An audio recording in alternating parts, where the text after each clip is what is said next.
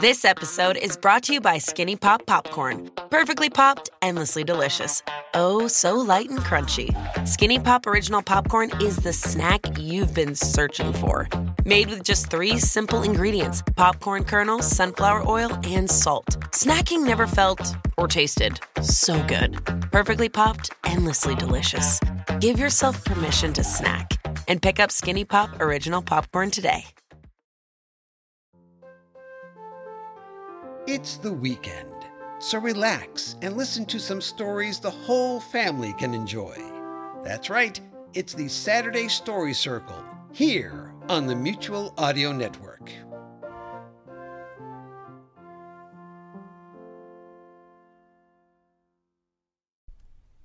The following audio drama is rated G for general audience.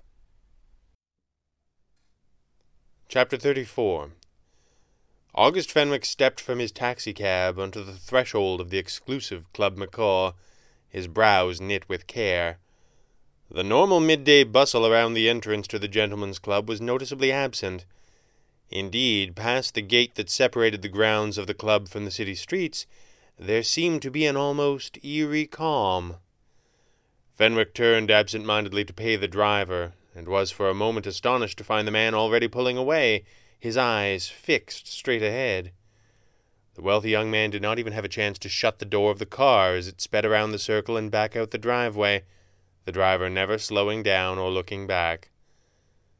He stepped forward and paused a moment upon sight of the doorman.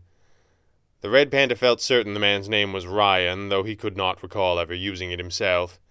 He did, however, recall several tirades his usual driver had launched on the subject, and Fenwick found this man nothing like Kit's picture of him. Ryan stood stock still, as if he were painted upon the wall beside the door. He did not move to open the door or bat an eye as Fenwick approached, but stared into open space as if rapt upon some unseen wonder. The Red Panda considered Ryan for a moment, and then opened the door himself, keeping the man in the corner of his eye as he passed. He felt it unlikely that his enemy would loose a sneak attack upon him this late in the game, but he felt it would be an exceedingly stupid way to die. His footsteps were light and practiced, but still they seemed to ring through the great foyer now absent of any life. He passed the front desk, which was normally manned every hour that the club was open, but today stood deserted. Fenwick had come in search of information, and now knew that there was much more waiting for him here. He moved silently upon the stairs, his caution a long held reflex which he knew could not protect him from this enemy, but which he found quite impossible to shake. He moved down the great hallway with its thick carpets and paused a moment. There was music upon the air, music the likes of which the very Anglo Saxon Club Macaw had almost certainly never heard. A few steps forward, and Fenwick was certain of the source of the music, and stepped quietly into the club's conservative reading room. If he was surprised by what he saw, he did not show it, though no one who had known the Club Macaw could have expected such a sight. The room was draped in fabric of a golden hue, and the air was thick with the intense yet languid energy that one might find in an opium den. Draped around the room were the pillars of Toronto's high society, the richest and most powerful men in the city. Some stood like sentries, the rest were spread out on the floor, venerated before the figure of a man in a high back chair. The chair itself had been draped with the golden fabric. Indeed, the reams of gold that spread across the room all seemed to stem from that seat, making it appear at once to be a throne of power and the centre of a spider's web. The chair's inhabitant was fanned on either side by female staff members of the club, each in a state of semi dress that would never have been allowed. They stared straight ahead, unseeing, as Ryan had at the door. In the corner of the room, dignified old James Armwald was crouched, stooped low, and playing a haunting lament upon a sort of squat violin or lute from the highlands of Nepal. Fenwick considered this sight for a moment, and turned back to face the man in the throne, who sat with an easy smile upon his sharp, hawk-like face. Do you know this tune? the man asked. It seems familiar, Fenwick replied. It is a funeral lament. The man's eyes gleamed with a predatory light. For you. I wasn't aware that Armwald could play the sarangi, Fenwick said casually. I am almost certain that he cannot, Ajay said, the Cheshire cat smile still upon his lips. And if he could before, he cannot now. His mind is gone. Fenwick looked back and saw that it was true. Armwald's eyes were cold and empty. There was no spark of life left in him at all. He was merely a puppet.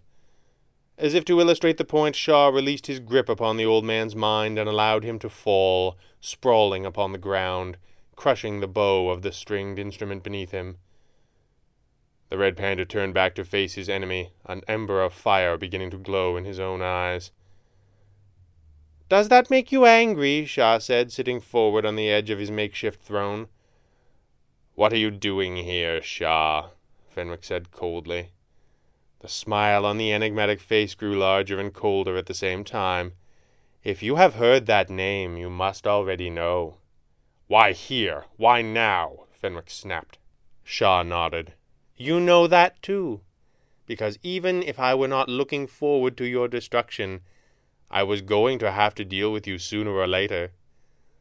It could have been later, the red panda said, his eyes narrowing and the last traces of August Fenwick disappearing from his voice. Yes, Shah agreed, but I found I simply could not wait. The red panda stood and said nothing. Shah looked at him hard. It is a wonder, he said admiringly. I assumed that when I saw you I would know you, and yet even still your face makes no impression upon my memory. The red panda raised an eyebrow.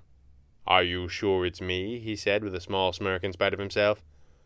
Oh, you have your many masks, rich boy, Shah said with a hiss. But I would have known you at a hundred paces.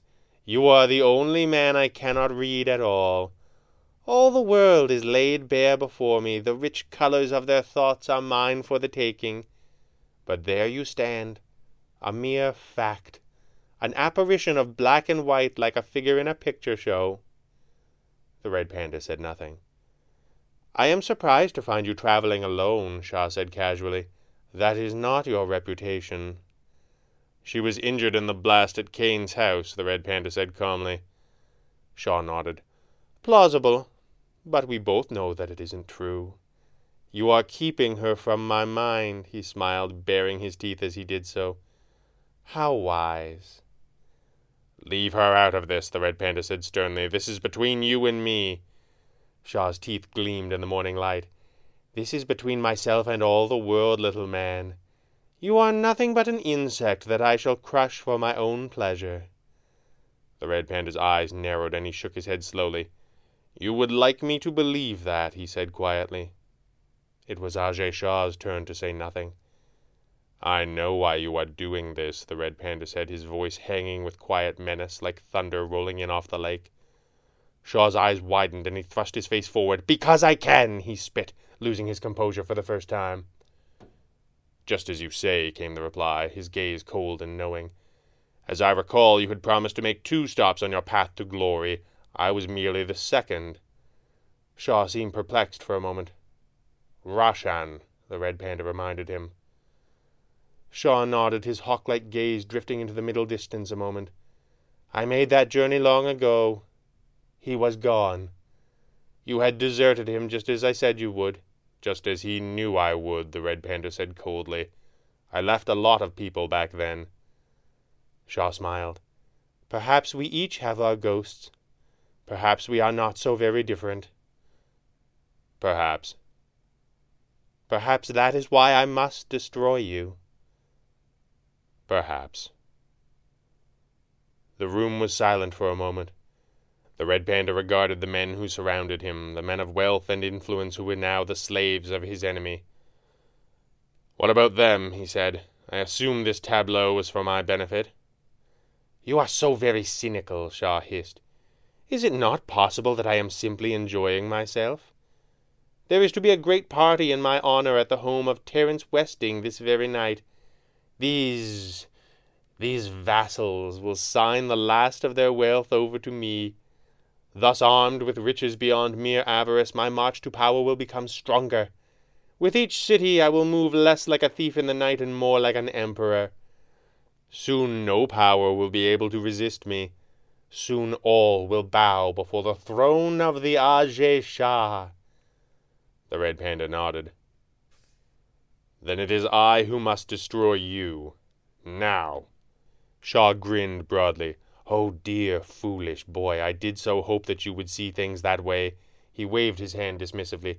Come to Westing's party if you dare. Simply everyone will be there. No, the Red Panda said coldly, here and now. Shah shook his head. We dance according to my tune, he said, or your men will die. What? The Red Panda said, stopping short. Andy Parker, Jack Peters, Mac Tully, Shah said, rising from his chair. You can be proud. They would not speak a word, but their minds were an open book to me. What have you done with them? Not very much, Shah said. Yet. But if you fail to appear at the party, dear fool, they will die at the stroke of midnight. And with that he turned and melted into the shadows.